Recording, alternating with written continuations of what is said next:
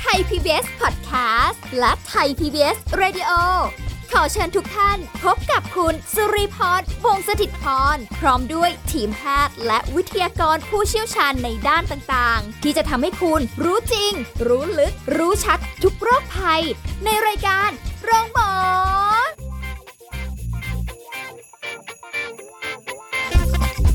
สวัสดีค่ะ คุณผู้ฟังค่ะ ขอต้อนรับเข้าสู่รายการโรงหมอค่ะ สุริพรทำหน้าที่เช่นเคยนะคะอะวันนี้มาพร้อมกับดรนายแพทย์จตุพลคงทาวรสกุล แพทย์ผู้เชี่ยวชาญศูนย์กล้ามเนื้อกระดูกและข้อ จากเพจดรหมอหมี สวัสดีค่ะ ครับ สวัสดีครับ มาค่ะ เนี่ยช่วงเนี้ยออกกำลังกาย จะบอกว่าออกกำลังกายก็ไม่เชิงหรอกพอดีว่าต้องมีการแข่งขันกีฬาเล็ก ๆ น้อยอ่าๆนะคะ แล้วก็แบบความที่ไม่ออกกำลังกายมาก่อนหน้านี้เลย ก็ไปเล่น ลงไปเล่น แค่แชร์บอลเล็กๆแล้วเป็นไงบ้าง จะตายอยู่แล้วเนี่ยปวดเมื่อยแบบวันแรกไม่เท่าไหร่นะ ที่แบบเล่นเสร็จใช่ปะวันถัดมาก็อืมก็ยังได้อยู่เออก็มีปวดขาบ้างอ่าแต่พอหลังจากนั้นวันที่สองสามนี่แบบ โอ้ยแย่แล้วอะไรอย่างเงี้ย คือช่วงเนี้ยเนี่ยคนน่ะเล่นกีฬากันเยอะถูกไหมค่ะเพราะอะไรรู้ไหมเนี่ยตอนนี้เราดูในอินสตาแกรมหรือดูอะไรพวกนี้ใช่ไหมพี่ ของพี่เนี่ยถูกบังคับ แต่ผมบอกเลยว่าคนส่วนใหญ่ตอนเนี้ย เขาดู IG เนี่ยนะค่ะปรากฏว่าเห็นน้องณเดชน์ใช่ไหมโอ้อ่าซิกแพคเป็นนะไง เห็นมาริโอเป็นไง โอ้โหโอ้หุ่นโหแต่ละเยคนน้องแต้วอย่างนี้เป็นไงเออเหอะหน้านะท้องแบนราคือบมองไปปุ๊บเนี่ย กูคือตัวอะไร ใช่ไหมฮะอ้คืวนๆอยู่นี่อ่าแล้วเราก็คิดว่า โอ้เราคงเป็นแบบพวกเขาไม่ได้หรอก ใช่ไหมอืมแต่พอเราเริ่มเล่นกีฬาไปนะ พอเริ่มเล่นไปเรื่อยๆปุ๊บ เออ ปรากฏเขาก็จะ คือคนส่วนใหญ่เนี่ยพอเริ่มเล่นปุ๊บเขาก็จะเริ่มมี motivation เริ่มมีการเปลี่ยนแปลงค่ะแล้วก็เริ่มออกมากขึ้นมากขึ้นมากขึ้นเรื่อย ๆ สุดท้ายถึงเวลาหนึ่งมันก็จะทำให้เกิดหุ่นที่จะได้แบบนั้นได้อืมแต่ว่าไอ้ระหว่างทางเนี้ยมันก็จะมีแบร r เออร์หรือมันจะมีสิ่งที่ขัดขวางการที่จะทำให้เราหล่อสวยเนี่ยค่ะอันนี้พูดถึงบอดี้นะ หน้าตามันคงเหมือนเดิมอยู่แล้วแหละแต่ว่าบอดี้ให้หล่อสวยเนี่ยเอ่อสิ่งที่เราจะต้องกังวลเนี่ยมันก็คือ อุบัติเหตุหรือการบาดเจ็บค่ะซึ่งเกิดจากการเล่นกีฬาต่างๆเนี่ยนะซึ่งวันนี้เราสรุปมาเนี่ยมันมีอยู่ 5 จุดนะหรือ 6 จุด จริงๆ เดี๋ยววันนี้จะพูดจุดที่พบบ่อยๆแล้วกันค่ะการบาดเจ็บที่พบบ่อยในการกีฬานะครับ จุดที่พบบ่อยจุดแรกเลยนะ คือเรื่องเข่านะฮะเข่าเนี่ยเราพบว่าอ่า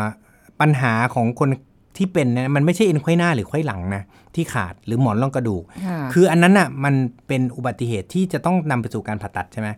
แต่จริง ๆ เนี่ยมันจะมีการบาดเจ็บที่นำไปสู่การเลิกเล่นน่ะโอ้โหพี่เข้าใจความหมายปะอะทุกคนต้องฟังดีๆนะ อันเนี้ยสิ่งที่เราพูดคือ ต่อให้คุณเป็นเอ็นไขว้หน้าหรือเอ็นไขว้หลังนะ ขาด คุณจะไปผ่าตัด แล้วคุณสร้างมันใหม่ แล้วคุณจะไปเล่นกีฬาได้เหมือนเดิม คุณเป็นหมอนรองกระดูกฉีกเนี่ย คุณก็ไปเย็บซ่อมมันค่ะคุณก็จะไปเล่นได้เหมือนเดิมนะ แต่มันมีปัจจัยบางอย่างที่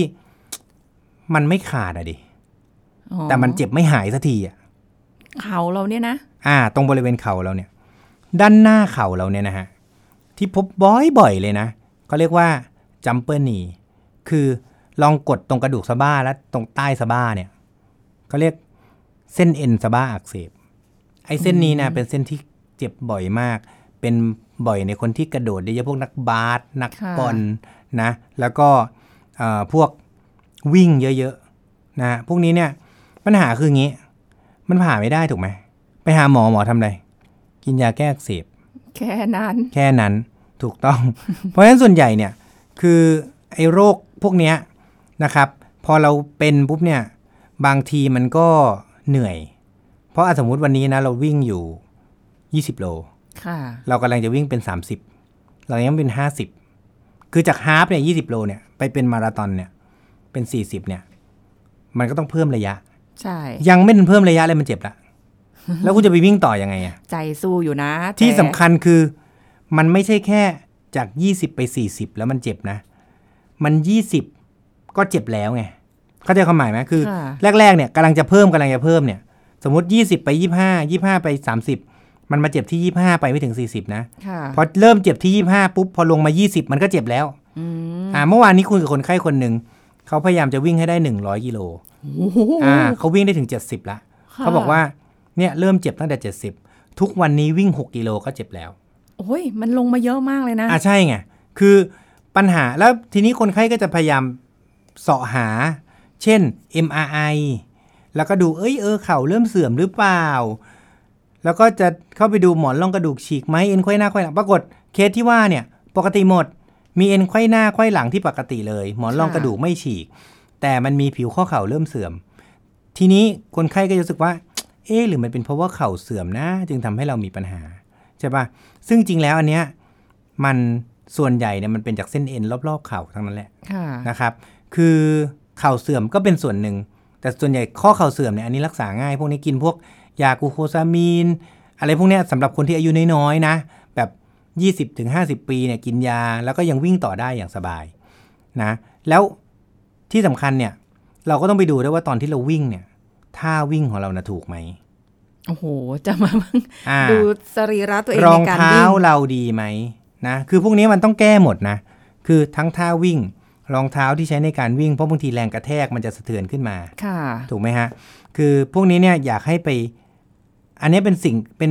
จุดที่พบบ่อยมาก แล้วก็แก้ไม่ได้สักทีเพราะว่าพอเวลาเขาไปวิ่งเนี่ย เหมือนยกตัวอย่างไงดี เราเขียนหนังสืออะวันนี้ให้เราเปลี่ยนท่าเขียนอะค่ะมันไม่ง่ายนะอืมของที่มันทำมาชินเป็นแบบ20-30ปีแล้วอะใช่ใช่ถูกไหมฮะ คือมันไม่ง่ายนะในการเปลี่ยนอะไรบางอย่าง แล้วเมื่อไหร่ที่คุณเปลี่ยนคุณเจ็บทันที เพราะว่ากล้ามเนื้อมันไม่จำมันจะไปจำของใหม่ มันจำยังไม่ทันหรอก มันจะเจ็บก่อนนะ เพราะฉะนั้นคือพวกนี้เนี่ยบางทีเราต้องไปดูว่า ที่สิ่งที่เราทำเนี่ยมันปรับแก้ได้ไหม ทีนี้บางคนเนี่ย พอเจ็บเข่าปุ๊บใช่ไหมอะเส้นเอ็นสะบ้าอักเสบเลิกเล่นทำไมเลิกเล่นสองเดือนแล้วไม่หายอะก็มันทำไมครึ่งปีไม่หาย เนี่ย MRI ก็แล้วกินยาก็แล้วไม่ดีขึ้น ผมแนะนำอย่างนี้ เจ็บเข่ามันมีกีฬาใช้แขนนี่ตั้งเยอะถูกไหมเปลี่ยน อ่า คนที่วิ่งเนี่ยเขาย้ายมาปีนหน้าผา ผมก็บอก เออ ถูกต้องไม่ใช่เลย ความกระแทกมันน้อยลง ไม่เจ็บเลยอืม หลังจากนั้นเขาก็หายเจ็บเข่าแต่บางคนเขาชอบวิ่งเขาก็ชอบวิ่งอย่างเดียวเขาก็ลยนะพูดเขาก็บอกว่าก็เขาชอบ cardio อืผมบอกก็ลองปั่นจักรยานดูไหม มันก็ไม่มีการกระแทก เขาก็บอกว่า ปั่นจักรยานมันก็ไม่ใช่ไได้ผมบอก feel ว่ายน้ำเถอะเขาบอกว่ายน้ำเขาก็ไม่ถนัดอ๋อไม่มีทางเลือกแล้วผมก็เลยบอกว่าอย่างนี้ งั้นเอาอย่างนี้นะสำหรับใครก็ตามที่เจ็บเข่าเส้นเอ็นสะบ้าอักเสบหลังจากวิ่ง ต่อให้ลดลงมาแค่ไหนก็ตาม ผมก็ถามเขาว่า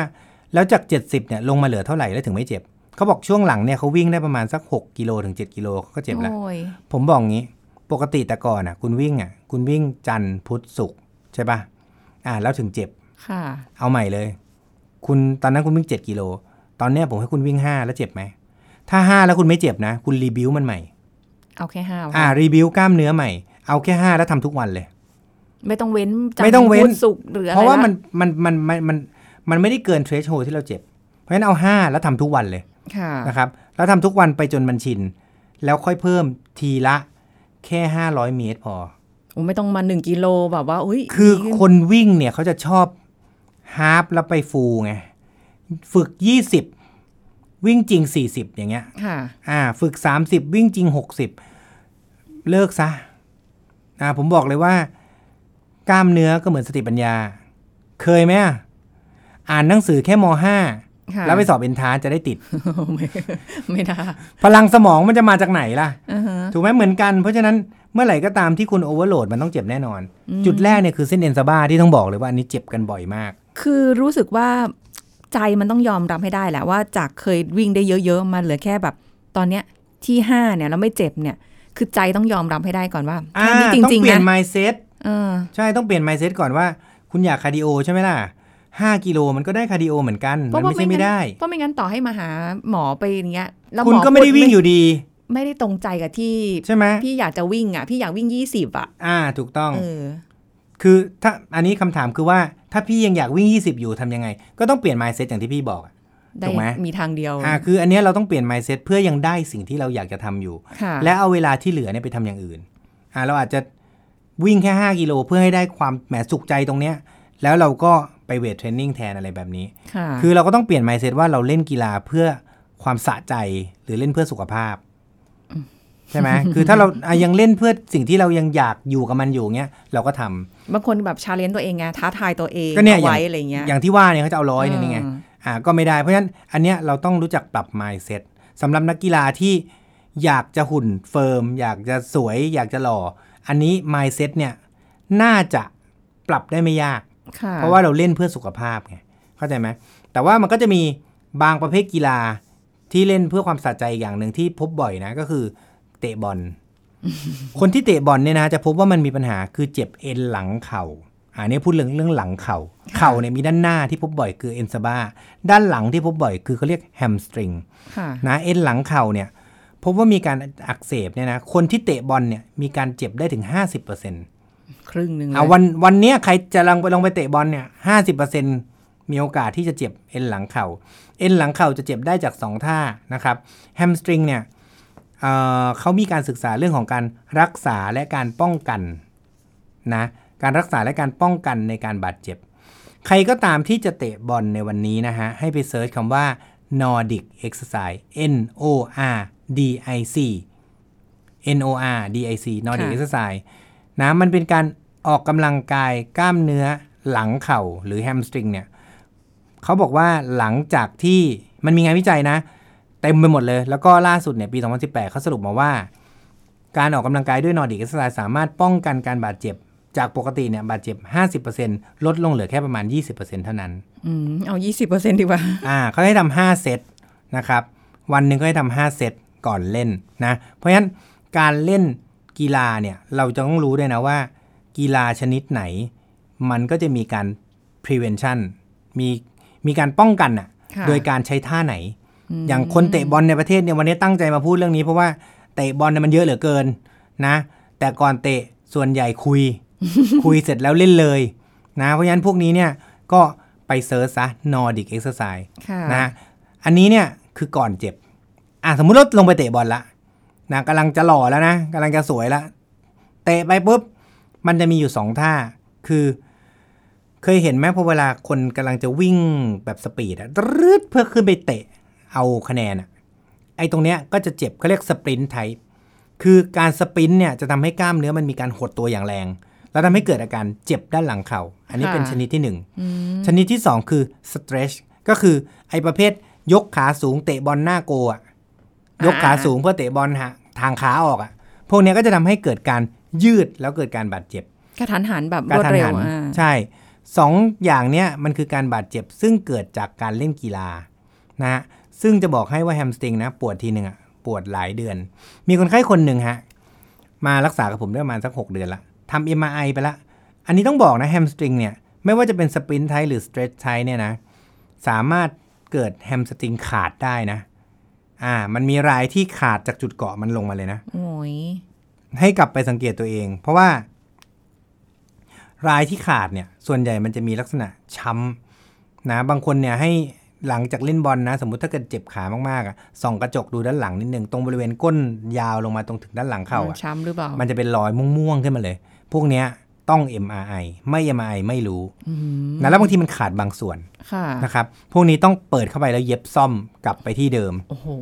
นะฮะนะทีนี้ในกรณีที่สมมติถ้าขาดอะง่าย ก็เย็บซ่อมมันก็จบ วันนั้นคนไข้ยังพูดกับผมเลยว่า ขาดซะยังดีกว่า เพราะขาดเนี่ย เราก็จะได้เปิดเข้าไปแล้วไปซ่อมมันใช่ไหมเราจะได้รู้ว่าจุดที่เป็นเป็นอะไร แต่พอมันไม่ขาดและมีการอักเสบเฉยๆเนี่ย คนไข้พอจะไปวิ่ง มันก็เจ็บค่ะ คือ จะเล่นกีฬาเหมือนเดิมมันก็ไม่ได้ จะไม่เล่นเลยใจมันก็ไม่ได้อีก เออ มันไม่รู้ว่าจะตกลงจะเป็นอะไรดี มันทรมานทั้งกายและใจไงค่ะเพราะฉะนั้นก็เอ่อหลังจากรักษาไปกายภาพกินยาอะไรไปหมดละ ก็ไม่ค่อยดีขึ้นนะ มันจะมีท่าของการเอ็กซ์ไซส์ในการรักษาเหมือนกันนะครับ ซึ่งเดี๋ยวเราจะลงในคลิปคือพูดตอนนี้ยากนะ แต่ว่ามันจะมี key concept เนี่ยมีอยู่ 3 อย่างค่ะนะฮะ มันก็คือ 1 คือ extender นะคือการยืด ในการยืดขาเหยียดเหยียดขาน่ะนะสองก็คือ glider นะครับสามก็คือเอ่อ driver คือ 3 ท่าเนี้ยเป็นท่าที่แบบเอ่อใช้ในการช่วยรักษาเรื่องของการอ่าอักเสบตรงนี้นะฮะแล้วก็สำหรับคนที่แหมทำยังไงมันก็ไม่ดีขึ้นสักที ปัจจุบันมีการงานวิจัยนะฮะเขาพูดถึงเรื่องของการฉีดเกล็ดเลือดเข้าไปในกล้ามเนื้อแฮมสตริงเนี่ยฮะอ่ามีนะฮะเขาบอกว่าให้ผลดีเมื่อเทียบกับการไม่ฉีด มันนะครับมันจะทันทีไหมอะพวกนี้ไม่ทันทีหรอกฮะคือการฉีดเกล็ดเลือดเข้าไปก็คือ มันอักเสบเรื้อรังใช่ไหมเรื้อรังแปลว่าเลือดมันไม่วิ่งเข้าไป แล้วก็ฉีดเลือดเข้าไปมันก็จบโหอย่างนี้ต้องนะฉีดบ่อยไหมอะเอ่อก็ฉีดอาทิตย์ละครั้งสามเข็มนะครับ อาการก็จะดีขึ้นอาทิตย์ละแต่ไม่เจ็บครั้นะงไม่เจ็บ ฉีดตรงนี้ไม่ค่อยเจ็บเท่าไหร่นะเพราะฉะนั้นอันเนี้ยก็เป็นจุดแรกก็คือเรื่องของเข่าค่ะนะครับนะ เดี๋ยวเราจะต่อไปจุดที่ 2 เรื่องของกรอยเพนหรือเจ็บขาหนีบในช่วงต่อไปอ่าเดี๋ยวช่วงหน้านะคะ ขาหนีบค่ะ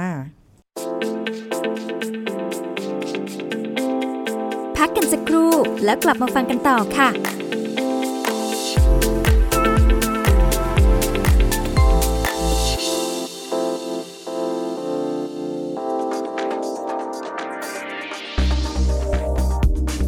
คุณผู้ฟังคะในเด็กการติดเชื้อจากพยาธิเข็มหมุดหรือพยาธิเส้นได้ก็เป็นเรื่องที่อาจจะเกิดขึ้นได้ค่ะ พยาธิเข็มหมุดก็คือพยาธิตัวกลมชนิดหนึ่ง สามารถติดต่อกันได้ง่าย จากการที่เด็กอมนิ้ว เลียนิ้ว เพราะบริเวณนิ้วมือหรือซอกเล็บ อาจมีไข่พยาธิปะปนอยู่ได้ และได้จากการหายใจเนื่องจากไข่พยาธิอาจปนเปื้อนอยู่ตามเสื้อผ้า ผ้าเช็ดตัว ผ้าปูที่นอนหรือผ้าห่ม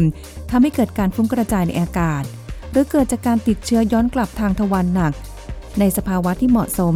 ไข่พยาธิสามารถทนอยู่ได้นานถึง 3 สัปดาห์ และเจริญต่อเป็นตัวอ่อน ซึ่งจะชอนชัยกลับเข้าไปทางทวารหนัก และทางเดินอาหารต่อไปได้ ซึ่งการติดเชื้อจากพยาธิเข็มหมุดส่วนมากมักไม่ทำให้เกิดอาการ แต่ในกรณีที่มีอาการก็มักจะคันบริเวณทวารหนัก โดยเฉพาะในเวลากลางคืน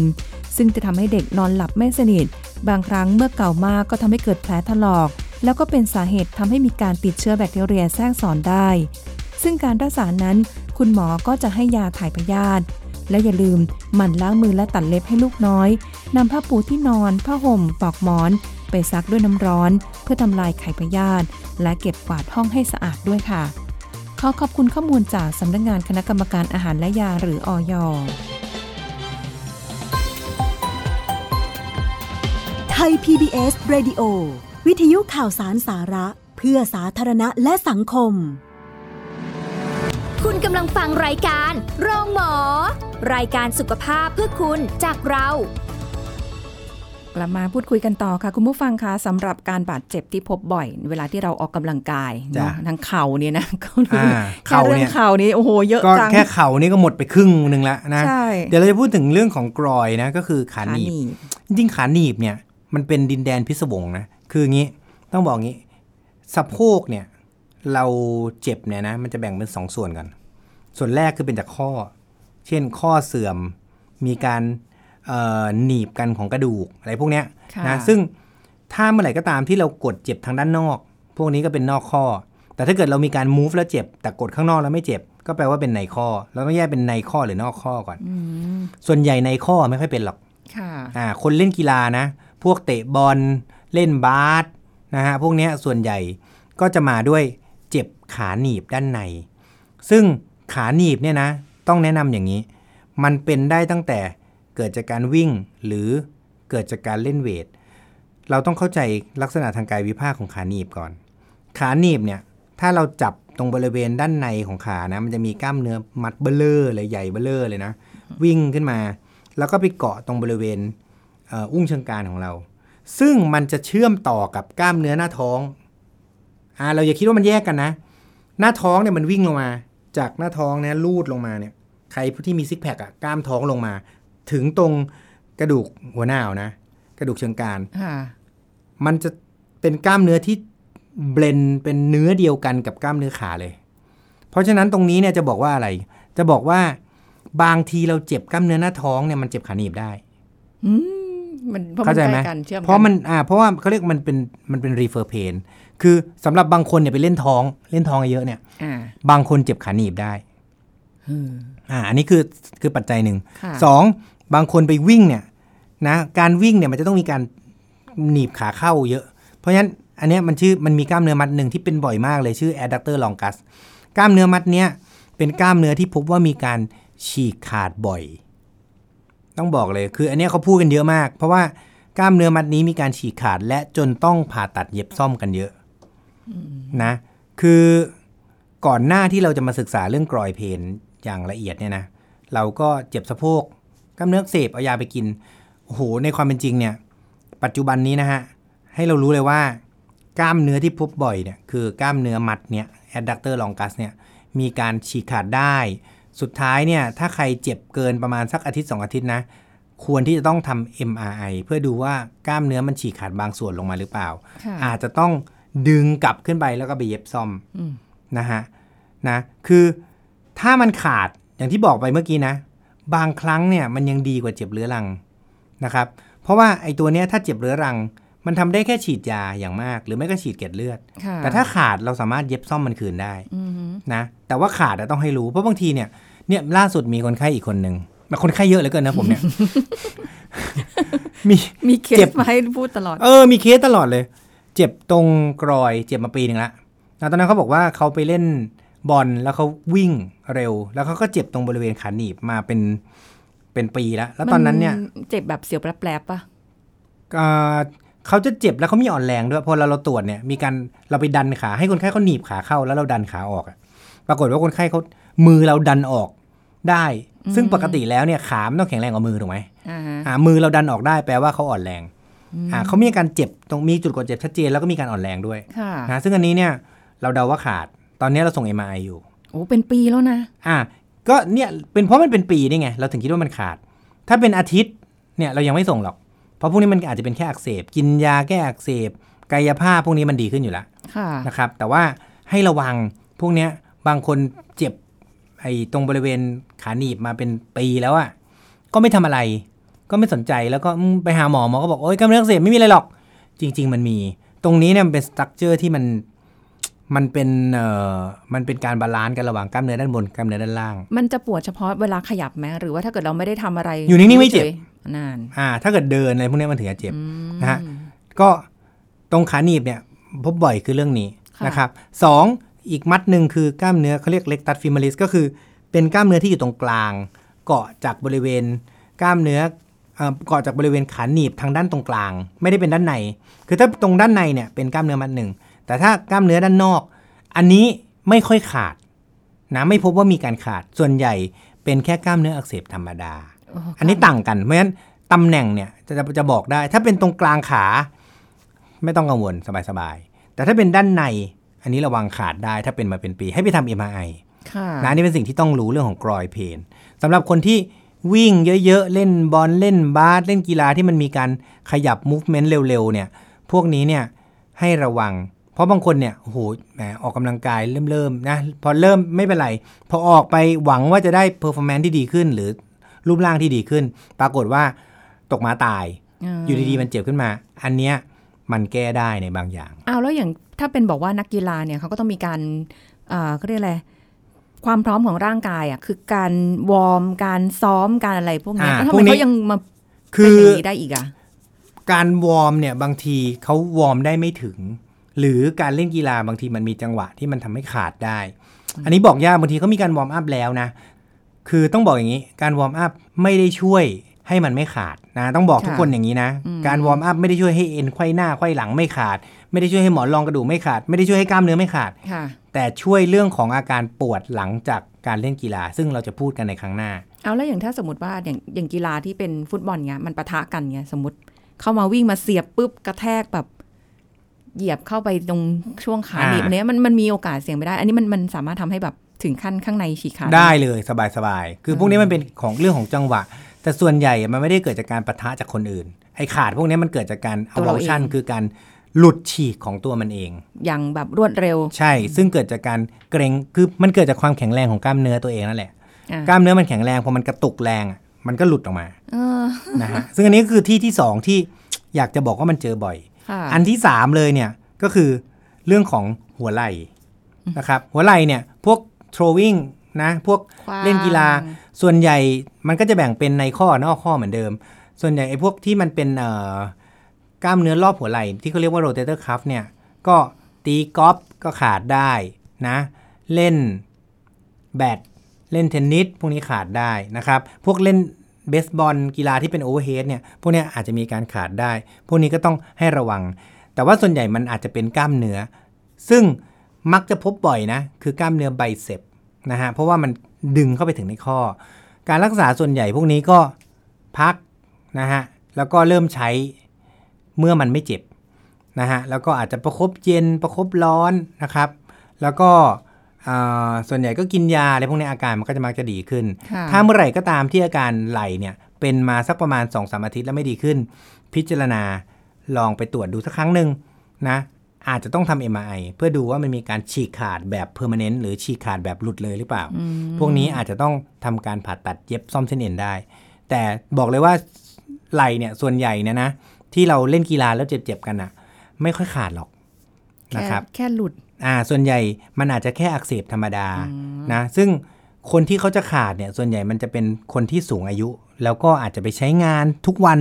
อะไรอย่างนี้มากกว่านะ บอกอย่างหนึ่งคนสูงอายุ อย่าไปแกว่งแขนเยอะๆโอกาสเอ็นขาดมีโอกาสไหลติดสูงนะ ก็วันนี้เอาไป3อย่างก่อนค่ะเดี๋ยวคราวหน้าเราจะพูดถึงเรื่อง ข้อมือแล้วก็ข้อเท้าที่พบบ่อยๆ โอเคได้นะคะ วันนี้ก็เป็นแนวทางนะสำหรับใครก็ตามจะได้รู้ว่าเผื่อมีอาการแบบอย่างที่บอกนะคะ ก็ไปหาหมอดีกว่านะคะขอบคุณคุณหมอมีค่ะครับสวัสดีครับพบกันใหม่ครั้งหน้าค่ะ คุณผู้ฟังคะหมดเวลาแล้ว สวัสดีค่ะ แชร์ พูด บอกต่อ กับรายการโรงหมอได้ทุกช่องทางออนไลน์ เว็บไซต์ www.thaipbspodcast.com แอปพลิเคชัน Thai PBS Podcast Facebook Twitter Instagram Thai PBS Podcast และฟังได้มากขึ้นกับพอดแคสต์โรงหมอ ที่ Apple, Google, Spotify, SoundCloud และ Podbean ทุกเรื่องทุกโรค บอกรายการโรงหมอ